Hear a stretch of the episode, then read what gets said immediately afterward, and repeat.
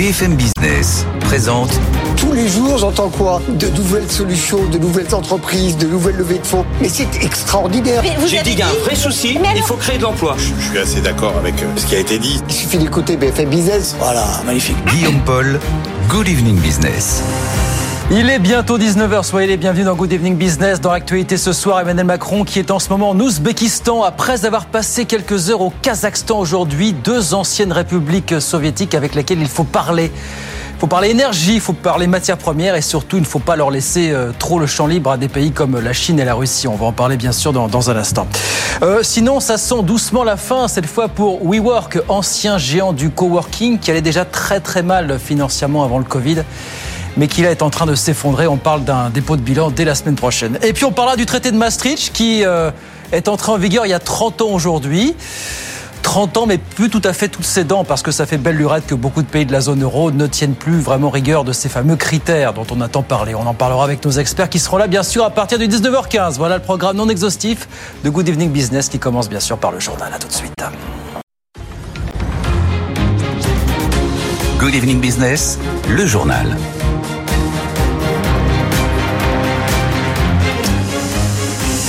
Donc Emmanuel Macron, je vous disais, qu'il est en Asie centrale pour 48 heures. Il a passé une partie de la journée au Kazakhstan. Il est arrivé tout à l'heure en Ouzbékistan pour parler, bien sûr, approvisionnement en énergie dans une région dans laquelle la France veut placer, placer ses pions. Parlons d'uranium, notamment. On voit tout ça avec Laura Combo. Le Kazakhstan est le plus grand producteur d'uranium. Il assure aujourd'hui 43% de l'offre mondiale. C'est aussi le principal fournisseur d'uranium des centrales nucléaires françaises. Le géant français Orano est présent au Kazakhstan depuis plus de 30 ans. Il y exploite l'une des plus grandes mines au monde en collaboration avec la société Kazaktomprom. La production annuelle est de 4000 tonnes. Ce voyage vise alors à renforcer la sécurité énergétique de la France qui ne s'approvisionne plus auprès de la Russie et du Niger après le coup d'État en juillet.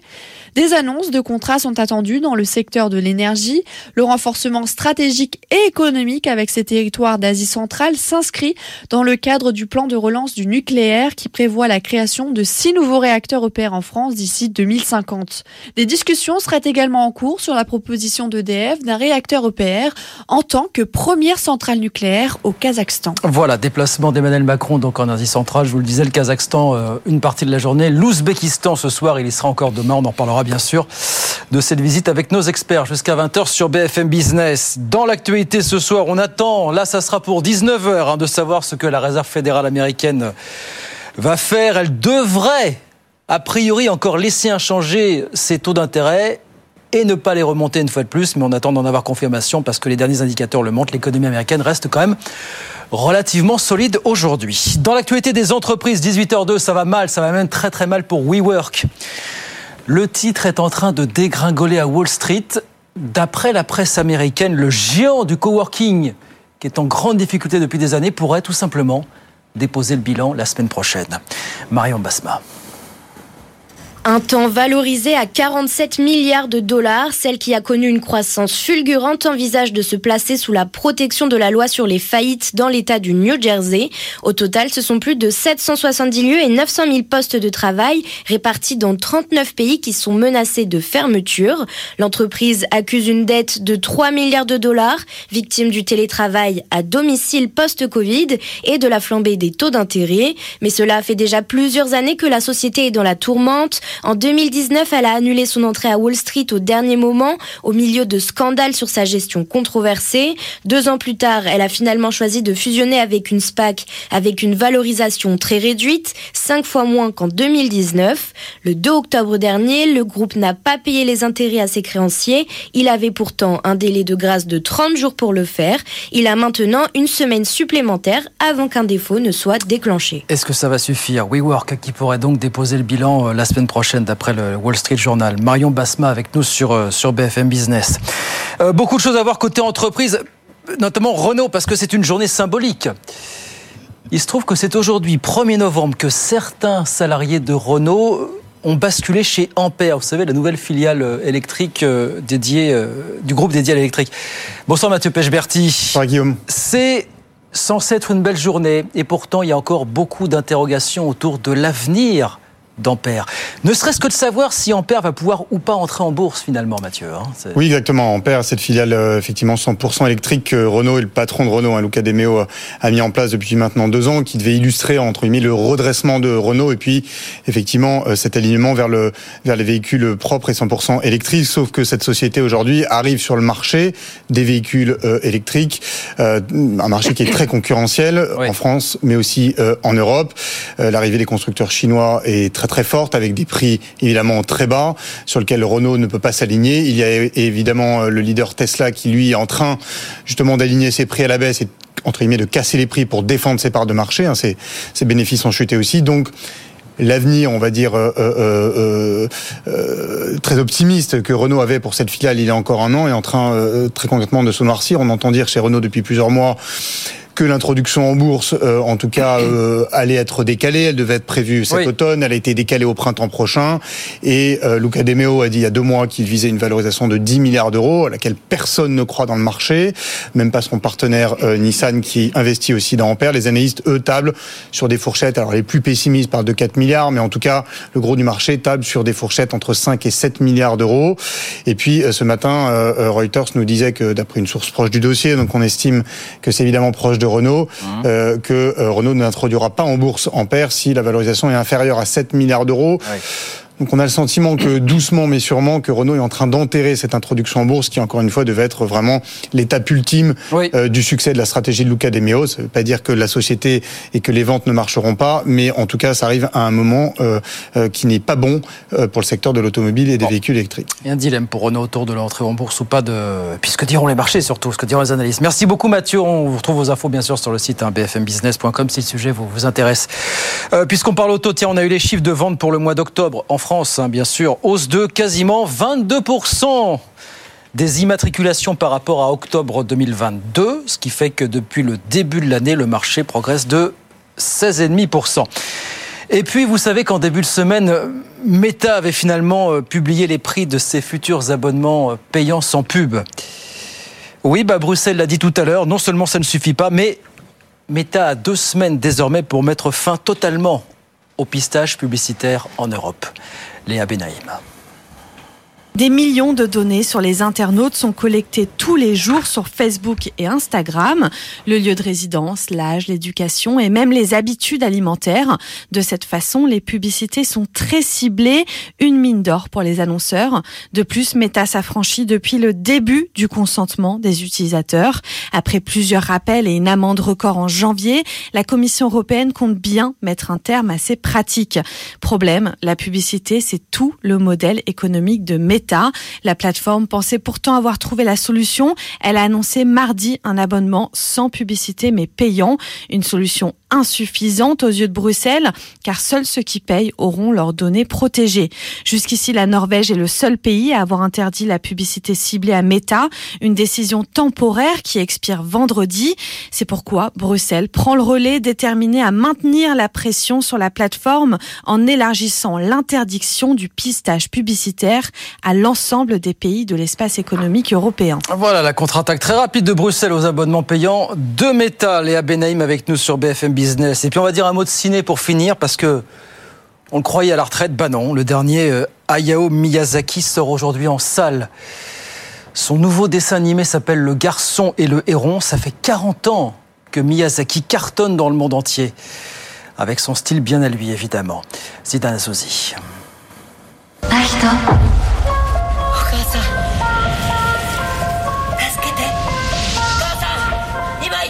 Hayao Miyazaki revient avec son douzième long métrage. C'est le retour d'une légende de l'animation après dix ans d'absence, alors que le réalisateur avait annoncé à plusieurs reprises qu'il prenait sa retraite. Pourtant, à 82 ans, il est de retour et ce long métrage intitulé Le garçon et le héron sorti le 14 juillet dernier au Japon est déjà défini comme l'un des meilleurs films de l'année.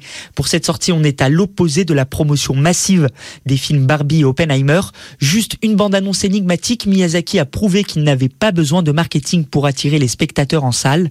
La preuve, avec le voyage de Shiro en 2001, Miyazaki avait réalisé sa meilleure performance, 258 millions d'euros amassés au box-office. Des chiffres qui le placent par exemple devant le célèbre film Pokémon. Avec cette sortie et des débuts fracassants réalisés au Japon, le maître de l'animation peut décrocher un record. En seulement 4 jours d'exploitation, Le Garçon et le Héron a déjà réuni plus de 1 million de spectateurs et engrangé 13 millions d'euros au Japon. Voilà, Le Garçon et le Héron, le dernier Miyazaki qui sort en salle aujourd'hui. 18h08, on va sur les marchés. BFM Business, c'est toute l'information économique et financière gratuitement à la télévision. Les marchés, 18h09, on retrouve Étienne Braque euh, à Euronext à la Défense. Bonsoir mon cher Étienne. Euh, Est-ce qu'on serait pas un peu dans nos petits chaussons Bonsoir, là, Guillaume. comme d'habitude en attendant la, la décision de la fête tout à l'heure Étienne? H-1, même 51 minutes. On sera fixé sur euh, la Fed qui normalement devrait annoncer un statu quo, mais c'est surtout les, perspectives qui, ont- qui vont intéresser les, investisseurs. Bon, en attendant, ça se passe bien pour le CAC 40. Plus 0,7% pour euh, l'indice parisien qui est sur des plus hauts de 15 jours, au-delà des 6930 points à la clôture, avec euh, un mois de novembre qui débute bien. Il faut dire qu'historiquement, le mois de novembre est l'un des meilleurs mois de l'année en bourse. Donc suite à cela, eh bien, vous avez des opérateurs qui reviennent sur les titres qui se sont fait massacrer ces derniers jours. Regardez Worldline, plus forte hausse ce soir du CAC 40, plus 3%, Téléperformance plus 2,7%, ou encore Sanofi qui gagne 1,3%. Quelques publications d'entreprises qui sont très impressionnantes aujourd'hui en termes de réaction boursière. Regardez Estée Lauder dans le secteur de cosmétiques aux États-Unis, moins 16% ce soir pour la valeur qui eh bien, euh, annonce que c'est compliqué en Chine. Suite à cela, le groupe revoit à la baisse ses objectifs, mais L'Oréal n'est pas impacté par miracle par euh, ce warning. Et puis, euh, autre publication très mal accueillie à Copenhague, Orsted. On est dans le secteur des renouvelables. Souvenez-vous, la semaine dernière, Siemens Energy a perdu plus de 30% en l'espace d'une séance. Et bien aujourd'hui, c'est Orsted à Copenhague, moins 25%. La bulle des renouvelables qui est en train d'éclater. Les groupes annoncent des dépréciations d'actifs, des projets annulés. L'inflation, ça pèse beaucoup sur les projets. Et puis, dans le même temps, avec la remontée des taux, et ben forcément, un projet qui était rentable il y a 2-3 ans ne l'est peut-être plus aujourd'hui. Donc, par rapport à cela, c'est très compliqué pour l'ensemble du secteur. Ça pèse sur Nexans qui perd 3,8% ou encore sur General Electric qui perd un peu plus de 2%. Le CAC 40 donc qui clôture néanmoins dans le vert, plus 0,7% ce soir au fixing. Troisième séance en territoire positif, 6932 points ce soir à la clôture. Merci beaucoup Étienne. On regarde ce qui se passe du côté de Wall Street. Là aussi, on attend de savoir ce que va nous dire la réserve fédérale américaine. Le Dow Jones euh, gagne un petit 0,17%, 33 110 points. Et puis l'indice Nasdaq de son côté qui grappille lui 0,6%, 12 925 points. Oui, la fête qui nous parlera à 19h, donc dans un peu plus de trois quarts. On suivra ça bien sûr en direct sur BFM Business. Un rendez-vous ce soir sur BFM Business, toujours la nuit de la cyber, de 20h à 22h. Deux heures pour répondre à toutes vos questions autour de la cyber. Comment affronter les risques de piratage, de phishing, d'hameçonnage, comment gérer au mieux ces données personnelles, comment rendre Internet plus sûr pour vos enfants? Toutes les réponses à vos questions, c'est avec le duo infernal Frédéric Simotel et François Sorel. Ça sera ce soir à 20h. Good Evening Business. Actu, experts, débat et interview des grands acteurs de l'économie. Alors 18h13, on est de retour dans Good Evening Business. Je vous disais, Emmanuel Macron est arrivé en début de, soirée euh, du côté de l'Ouzbékistan après avoir passé quelques heures euh, au Kazakhstan. Déplacement express dans deux anciennes républiques euh, soviétiques. Il est parti avec une importante délégation de patrons. hein. Les patrons d'EDF, de Suez et d'Orano sont de la partie, notamment. On va en parler quelques instants avec Francis Perrin qui est avec nous par, par visio. Bonsoir Francis Perrin, merci beaucoup. Merci est avec nous, directeur de recherche à l'IRIS, chercheur associé au Policy Center for the New South. Ce sont deux pays avec lesquels on va parler euh, énergie et métaux critiques. Même si ce sont deux pays avec lesquels nos liens commerciaux ne sont pas très très forts aujourd'hui. Quel est l'intérêt de, cette visite pour la France, Francis Perrin, finalement?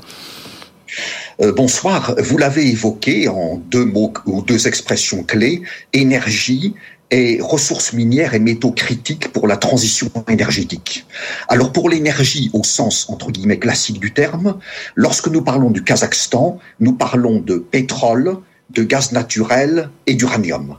Lorsque nous parlons de l'Ouzbékistan, euh, qui est une puissance moins importante en termes énergétiques, beaucoup moins que le Kazakhstan, nous parlons surtout d'uranium.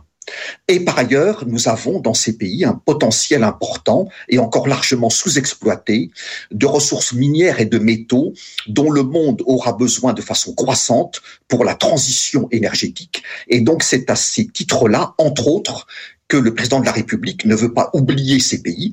Par ailleurs, euh, pour le Kazakhstan, il y a quand même des intérêts français présents, Total Energy euh, et Orano, donc Total Energy dans le pétrole, le champ de Kashagan, la plus grosse découverte pétrolière dans le monde au XXIe siècle, Orano pour l'uranium bien sûr, EDF est sur les rangs puisque le Kazakhstan a un projet de centrale nucléaire et EDF aimerait bien emporter le contrat, donc il faut aussi soutenir l'industrie française. Orano aimerait développer ses activités dans la, le, les mines d'uranium au Kazakhstan. Donc il y a à la fois des éléments liés au fait que le Kazakhstan pourrait exporter plus d'énergie vers la France, vers l'Europe, et que l'industrie française, notamment dans le secteur de l'énergie, pourrait être plus présente qu'elle ne l'est aujourd'hui, elle l'est déjà, par rapport à des projets importants, notamment un projet de première centrale nucléaire qui reste à confirmer par le pays vers la fin de l'année. Et concernant l'uranium, euh, vous rappelez effectivement que les deux pays sont, comptent parmi les principaux fournisseurs. Il y a peut-être une volonté pour la France de sécuriser ses approvisionnements, après notamment ce qui s'est passé du côté du Niger, qui est aussi un gros fournisseur de la France aujourd'hui, hein, Francis Perrin. Euh, tout à fait. La dimension uranium dans ce voyage présidentiel, uranium donc nucléaire, bien sûr, est très importante. Vous avez raison de le souligner. Rappelons que le Kazakhstan, c'est aujourd'hui le premier producteur mondial d'uranium le combustible de, des programmes nucléaires à travers le monde, euh, le Kazakhstan représente un peu plus de 40% de la production mondiale d'uranium, ce qui est absolument colossal. Il devance euh, d'autres pays comme le Canada, la Namibie, l'Australie et l'Ouzbékistan, qui vient en cinquième position. Donc là encore, les deux pays sont importants, mais le Kazakhstan, en termes énergétiques, est beaucoup plus important que l'Ouzbékistan. On, a souvent dit, euh, à juste raison, que ces deux pays représentaient un précaré, c'est ce qu'on appelle un précaré russe. Est-ce qu'au moment où euh, la Russie est accaparée par son offensive militaire en Ukraine, est-ce que vous dites qu'il y a des, des, parts de marché à prendre finalement pour la France ou pour quiconque veut s'intéresser de près à ce pays finalement Je dirais que ces pays d'Asie centrale, dont le Kazakhstan et l'Ouzbékistan, essaient sur le plan de leur diplomatie euh, de maintenir un équilibre extrêmement délicat entre la Russie, ce sont des pays de l'ex-URSS, ouais. euh, la Chine, euh, qui est une voisine, évidemment, la deuxième économie mondiale, et qui a soif d'énergie, de matières premières, de ressources minières, l'Europe, Union européenne, et les États-Unis. Et il faut donc beaucoup de souplesse diplomatique à ces pays pour essayer de ne pas donner l'impression à l'une de ces quatre puissances ou groupes de pays pour l'Union européenne qu'on les délaisse au profit d'autres. Mmh. C'est extrêmement délicat et la visite présidentielle de la part de M. Macron est aussi une façon pour la France et pour l'Europe de conforter un petit peu la volonté de ces pays de ne pas tomber uniquement d'un côté ou de l'autre, par exemple Russie et Chine, mais d'aller aussi tout en gardant de bons liens avec ces deux grandes puissances euh, asiatiques, euh, ou euro-asiatiques pour la Russie, d'aller également vers l'Occident, Europe ouais. et États-Unis. Parce qu'il y a de la place encore pour vous. On disait, bon, ces pays ont fait partie de ce qu'on appelle le, le précaré russe depuis des années. La Chine aussi a pris une longueur d'avance à travers le fameux programme des routes de la soie. Il y a encore de la place pour la France, pour vous, à, votre avis? Oui. oui. Euh, oui. La France est déjà présente, notamment dans oui, le secteur de l'énergie, avec de grands acteurs Total Energy, l'une des cinq plus grandes compagnies pétrolières privées dans le monde, ce n'est pas rien, et dans le nucléaire, Orano. Euh, qui exploite une mine d'uranium. Mais il est clair que les intérêts français ont la volonté d'essayer de développer leur implantation au Kazakhstan, notamment, Ouzbékistan un peu moins, mais Kazakhstan, du fait des richesses énergétiques énormes de ce pays. Il y a d'ailleurs aussi un potentiel en termes de renouvelables, euh, dont on parle moins, qui est moins important, mais qui n'est pas à négliger, notamment un potentiel éolien très important. Donc la visite présidentielle a aussi pour mission, entre autres choses, de soutenir les efforts des industriels français, en particulier dans le secteur de l'énergie, ouais. et des ressources minières, de continuer à s'implanter, à se développer davantage et obtenir de nouveaux marchés si possible, dont notamment pour EDF le projet de première centrale nucléaire au Kazakhstan qui ouais. reste à confirmer. Et ce sera fait vers la fin 2023. Et la preuve en est que ce pays, ces pays sont regardés de très très près. Aujourd'hui, on, on lisait que après Emmanuel Macron aujourd'hui, c'est le, le, Premier ministre hongrois Viktor Orban qui sera sur place demain à Astana, puis vendredi le président turc Recep Tayyip Erdogan. Ce sont des pays effectivement qui sont regardés de très près, convoités de très près. Il va falloir batailler cher pour se faire une place au soleil, si vous me passez l'expression finalement. Hein. Ils, tout à fait. Ouais. Ils sont très courtisés. Ils seront très courtisés évidemment par la Russie, évidemment par la Chine, par l'Europe et par les États-Unis. Il y a une présence importante des intérêts économiques américains à travers notamment de grandes compagnies pétrolières dans plusieurs développements pétroliers et gaziers dans cette région de l'Asie centrale, en particulier le Kazakhstan. Donc oui, effectivement, les places sont chères, il y a, elles sont très convoitées. Euh, la France et l'Europe ont des atouts qui ne sont pas négligeables. On est déjà présent sur place, pas suffisamment, mais on ne part pas de rien, on ne part pas de zéro. Et il est important que une visite à très haut niveau, en l'occurrence celle du président de la République française, vienne soutenir la diplomatie française dans cette région, encourager les pays à garder un équilibre et à ne pas tomber euh, du côté de la Russie ou de la Chine, euh, ce qu'ils doivent faire, de, de, garder cet équilibre, mais il faut les y aider, et puis de soutenir la volonté de l'industrie française de renforcer ses positions dans des pays, deux pays, Kazakhstan, Ouzbékistan, et notamment le Kazakhstan, euh, qui a un potentiel considérable en termes énergétiques et miniers. C'est la mission de cette euh, abondante euh, délégation française qui est arrivée ce soir, donc du côté de l'Ouzbékistan après le Kazakhstan aujourd'hui. Merci beaucoup Francis Perrin, merci infiniment d'avoir été avec nous ce soir, directeur de recherche à l'IRIS, chercheur associé au Policy Center for the New South. Merci d'avoir été avec nous ce soir en quelques instants sur, sur BFM Business. 18h21, vous êtes toujours dans Good Evening Business. Il y a donc un anniversaire aujourd'hui d'une certaine façon, on va pas le fêter, on n'a pas de gâteau, mais on voulait quand même aborder le, le, sujet. Il y a 30 ans, jour pour jour, le 1er novembre 1993, entré en vigueur le fameux traité de Maastricht. Yves Bertoncini, bonsoir. Bonsoir. Consultant enseignant aux affaires européennes à l'ESC Business School et au corps des mines. Qu'est-ce qu'il reste? Du traité de Maastricht 30 ans après finalement. J'allais dire 30 ans, pas toutes ses dents, si, quelques-unes quand même, mais pas si, toutes, Yves. Comment Bien si sûr. Oui. L'Union européenne, c'était ça, hein, la réponse à la voilà. fin de la guerre froide. Ouais. C'est un traité dans un tout autre contexte, mais un traité qui permettait aux Européens de renouveler leurs vœux, d'une certaine manière, en créant l'Union européenne et notamment l'euro. Alors qu'est-ce qui reste l'un des éléments majeurs du traité de Maastricht? C'était le passage à l'Union économique et monétaire. Vrai. Et donc l'euro, nous sommes partis à 10 pays, 10 sur 12, puisque les Britanniques n'en voulaient pas, ni les Danois. Aujourd'hui, c'est 20. L'euro euh, fait partie de nos vies euh, quotidiennes. L'Union économique et monétaire a été euh, sans cesse d'ailleurs ajustée hein, depuis lors, parce que c'était pas parfait hein, les plans, les plans initiaux.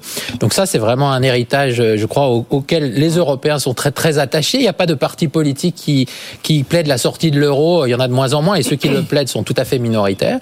Et puis quand même. Parce qu'il y a moins qu'il y a 2-3 ans des partis qui plaident aujourd'hui. Il y a beaucoup Oui, oui. qui sont entrés dans le rang. hein, nettement moins. Le Bah, Rassemblement national, On l'a vu en France Ouais. pour, pour, pour euh, Marine Le Pen et d'une manière plus générale, puisque je le disais, on a créé l'Union européenne. L'Union européenne à l'époque a 12 pays. Aujourd'hui 27, mais il y en a quand même un qui a décidé de sortir, c'est le Royaume-Uni euh, de Grande-Bretagne, Irlande du Nord. C'était pas très probant non plus hein, la sortie, le Brexit. Ça prouve que l'Union européenne n'est pas une prison, mais enfin le premier pays qui a bien voulu essayer d'en sortir, il, il n'en tire pas beaucoup d'a- d'avantages et de bénéfices à court terme. Mais il y avait autre chose, comme le contexte géopolitique a beaucoup changé, il y avait autre chose dans ce traité.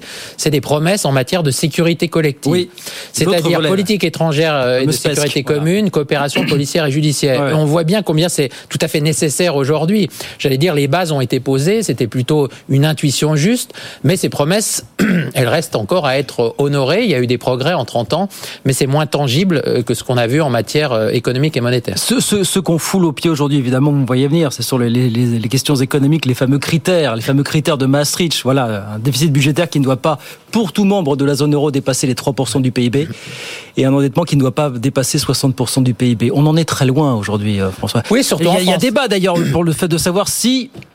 Alors, je crois que ces, ces critères sont toujours suspendus jusqu'à la fin de cette année. C'est Voilà. ça. Ouais, ouais.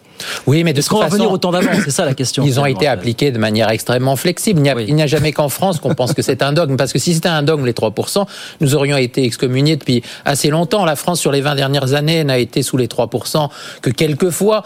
Hélas, d'ailleurs, je dirais, parce que ça n'a réglé aucun de nos problèmes fondamentaux hein, de laisser filer les déficits euh, publics. La Commission européenne, les États membres ne lui ont pas tenu euh, rigueur. Ce qui compte surtout aujourd'hui, maintenant, c'est les marchés. C'est les marchés financiers, la manière dont ils se mettent à tarifer euh, à 3,5 euh, la dette de la France euh, à à 10 ans. La vraie surveillance, c'est celle des marchés. On l'avait d'ailleurs vu au moment de la crise grecque, qui n'était pas qu'une crise grecque. hein. Il y a eu une crise au Portugal, en Grèce, en Irlande, à Oui. Chypre. À un moment donné, c'était pas tant la Commission européenne et les critères des 3% euh, qui ont qui ont rappelé ces États à la réalité. Ce sont les marchés, simplement. euh, euh, voilà. Donc là-dessus, je dirais que la zone euro avait été lancée sur des fonds baptismaux avec ses ses, ses grandes grands principes, 3%, 60%. La plupart des pays aujourd'hui sont sous les 3% ou vont y aller. Il n'y a que la France hein, qui prévoit de n'y retourner qu'en 2027. L'Italie sera sous les 2%, je crois, l'an prochain. Absolument. C'est incroyable. C'est quand même des règles de bonne gestion. L'Allemagne est plutôt à moins à 1 ou à, moins de 1, 0,5 hein, dans sa dans sa loi fondamentale. voilà, c'était juste des principes euh, de bonne gestion. On s'est on s'est simplement toujours affranchi de ces règles, quels que soient les, les gouvernements. François Mitterrand disait, ça va surtout nous permettre d'arrimer l'Allemagne pour de bon à l'Europe et puis de continuer à vivre, nous, Français, de manière oisive, grâce à la signature, à l'ombre de la signature allemande finalement. Oui, ça c'est le, grand malentendu parce qu'au fond, l'euro c'est un c'est un sacrifice de, du Deutschmark, hein, par Helmut Kohl, hein, aux grandes dames des banquiers centraux allemands de l'époque, euh, à des conditions allemandes. Voilà, et c'est vrai, ils sacrifient leur monnaie à des conditions allemandes, les fameux 3% et 60%. Le problème c'est qu'en fait les conditions initiales n'ont pas du tout été respectées, mais pas seulement sur les dettes et les déficits publics. Il y avait aussi la, ce qui était écrit dans le traité de Maastricht, c'est qu'on ne sauverait pas des États membres en difficulté, no bailout. Et qu'est-ce qu'on a fait, et je m'en félicite, on a sauvé. On a sauvé, la, Grèce, l'Irlande, le Portugal et Chypre. L'union bancaire, hein, c'est-à-dire le fait que maintenant les banques sont contrôlées depuis Francfort. La Banque centrale s'est vue dotée de nouvelles, nouvelles prérogatives. Ça aussi, c'était pas prévu et les Allemands n'en voulaient pas. Ça a été fait sous la pression de la nécessité. Le plan, le fameux plan de relance au moment de la, crise pandémique, et là aussi, moi je me félicite qu'il ait été adopté sous l'impulsion d'Emmanuel Macron, avec d'ailleurs le concours d'Angela Merkel. Mais ça non plus, c'était pas prévu. Donc la gouvernance, comme on dit en mauvais français de la zone euro, elle a été sans cesse améliorée euh, depuis lors. Elle n'était pas parfaite dès l'origine. Mais euh, aujourd'hui, bon, écoutez, on a une monnaie euh, qui représente 20% des réserves de change au niveau international, un peu moins d'un tiers des, des, moyens de paiement, qui réunit 20 pays, puisque la Croatie nous a rejoint il y a très peu de temps, à la satisfaction de tous. Ce n'est pas idéal, mais ça au moins évite les guerres monétaires entre nous, parce que on peut se demander ce qui se serait passé avec les dévaluations compétitives euh, si nous avions eu des monnaies différentes face à la crise pandémique ou encore face à l'invasion russe de l'Ukraine. Quand, vous entendez ceux qui disent Maastricht et tout ce qu'on est suivi, l'euro a, appauvri la France, vous dites non, l'euro n'est pas responsable, c'est la France elle-même en se vautrant dans l'oisiveté qui s'est déclassée toute seule à l'ombre de l'Allemagne finalement d'une certaine façon encore une fois quoi.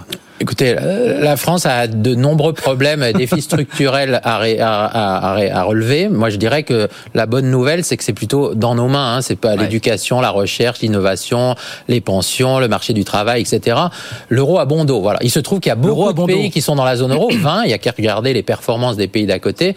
Ils s'en sortent pas si mal. La France a des résultats corrects. Hein. C'est pas, on n'est pas non plus les derniers élèves. Où on est vraiment en grande difficulté, c'est sur les déficits publics et aussi le déficit commercial. Ça, c'est vrai. Vous croyez en l'irréversibilité de l'euro aujourd'hui encore en 2023 ou à l'aune de ce qu'on a connu il y a une dizaine d'années avec la Grèce, à l'ombre de ce que l'on pourrait connaître demain? Est-ce que vous avec cette montée des populistes Est-ce que vous croyez en un euro irréversible encore et toujours En tout cas, il y a eu un doute. Vous avez cité la Grèce il y a une dizaine d'années. Euh, Mario Draghi avait dit aux investisseurs ne vous inquiétez pas, je ferai whatever it takes, je ferai tout ce qu'il faut. Et, et, croyez-moi, ça sera assez.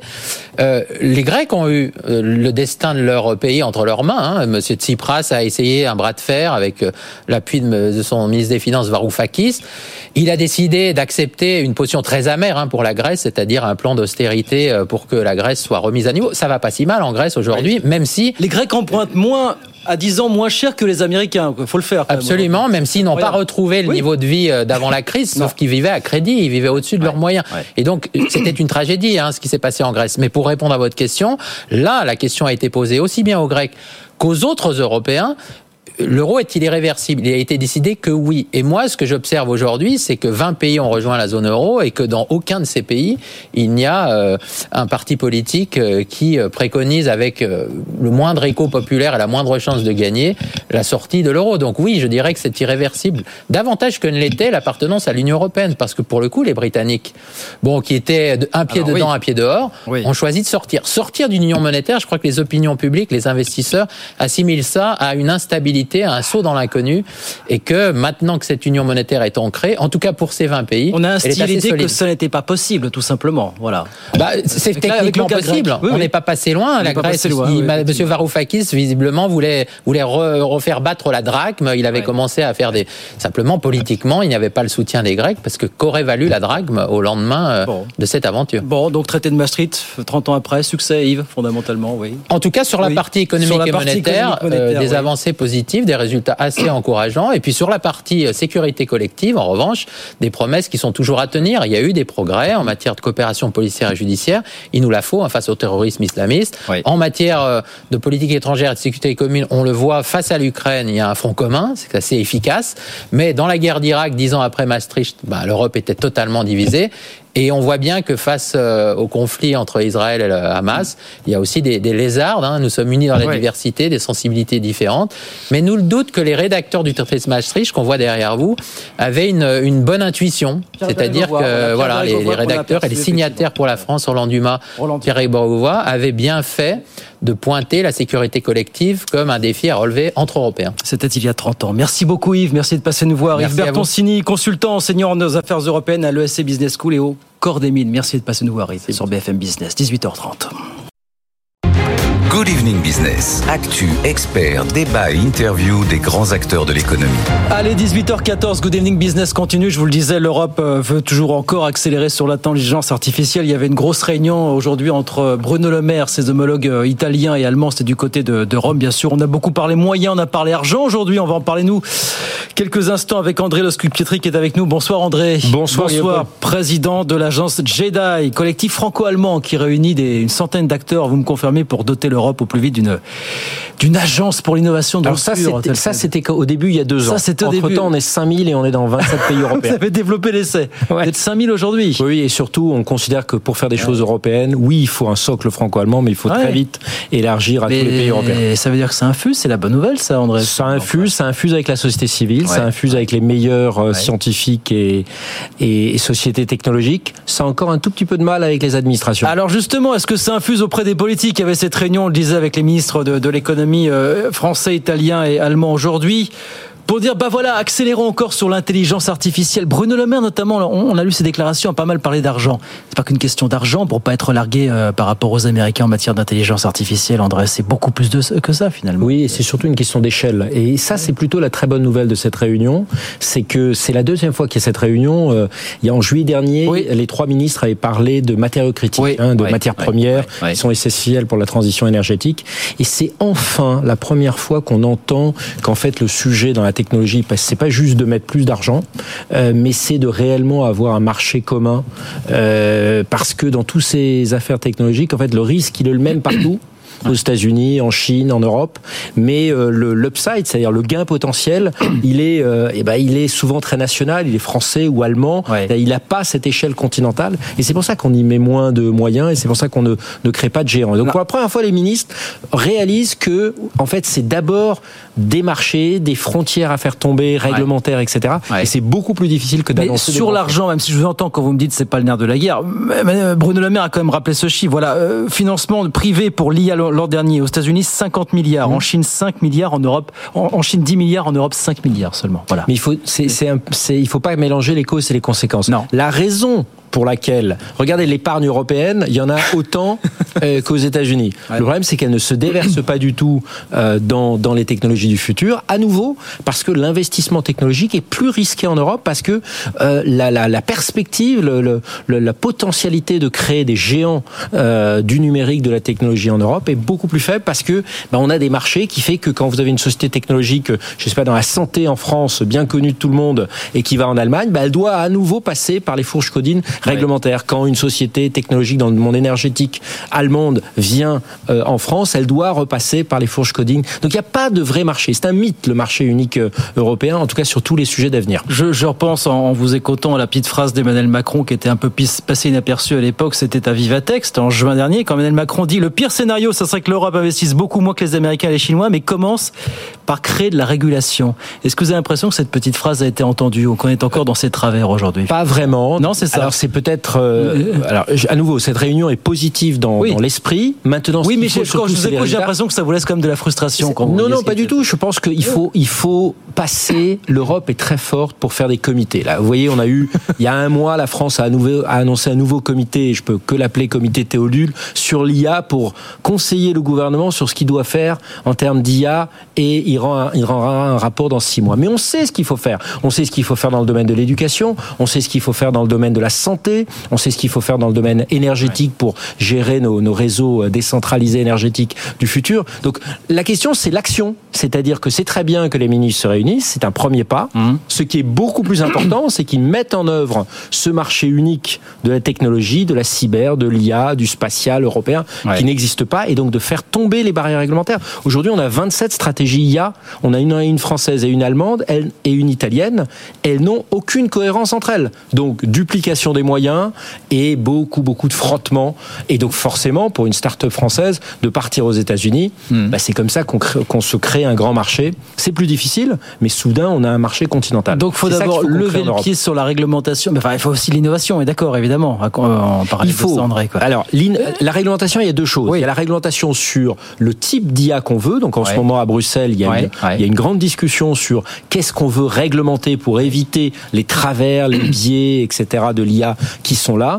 Euh, mais il y a aussi le fait de faire tomber les barrières réglementaires qui sont aujourd'hui des barrières qui, qui créent des petits marchés fragmentés européens. Résultat, on a plein de petits acteurs. C'est ça. Mais comme ils sont petits, ils ont plus de mal à attirer les meilleurs.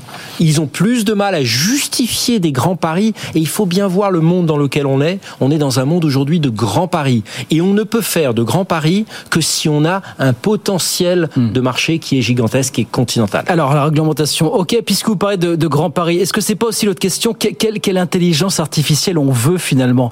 Bruno Le Maire qui disait, bah, il y a quelque temps, bah voilà, il est possible pour l'Union européenne d'ici cinq ans de bâtir son propre système d'intelligence artificielle. Est-ce que c'est ça le nerf de la guerre ou est-ce que c'est de réfléchir à d'autres modèles et des services différents en matière d'intelligence Alors, je, je, je préfère déjà des quoi ministres qui s'intéressent au sujet, donc c'est la bonne. Mais je pense que juste dire on veut un système d'intelligence artificielle, c'est un peu court. C'est pas une fin Est-ce que c'est pas une fin en soi Est-ce que c'est un combat perdu d'avance Il y a une opportunité de d'impliquer tous nos citoyens. Je, je, parlais sur ce sujet de l'éducation, qui est quand même quelque chose qui concerne tous les Français, tous mmh. les Européens.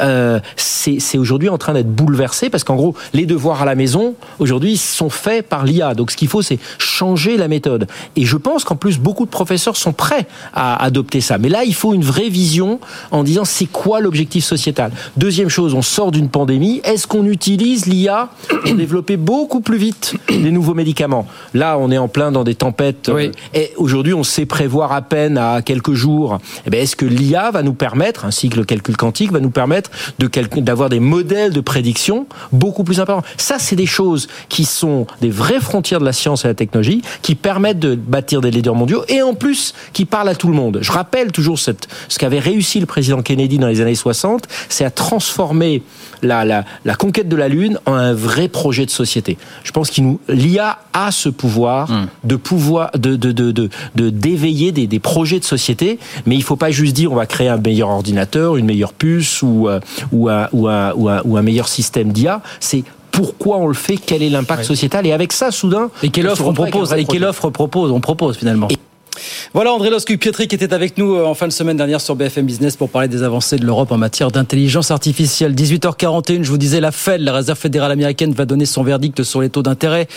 Dans 20 minutes, on suivra ça bien sûr sur BFM Business. Jeudi dernier, c'est la Banque Centrale Européenne qui a arrêté pour la première fois depuis près de 14-15 mois à augmenter ses taux d'intérêt. Et c'est l'ancien président de la Banque Centrale Européenne, Jean-Claude Trichet, qui était venu délivrer ce message. La Banque Centrale Européenne sait ce qu'elle fait elle a la situation bien en main.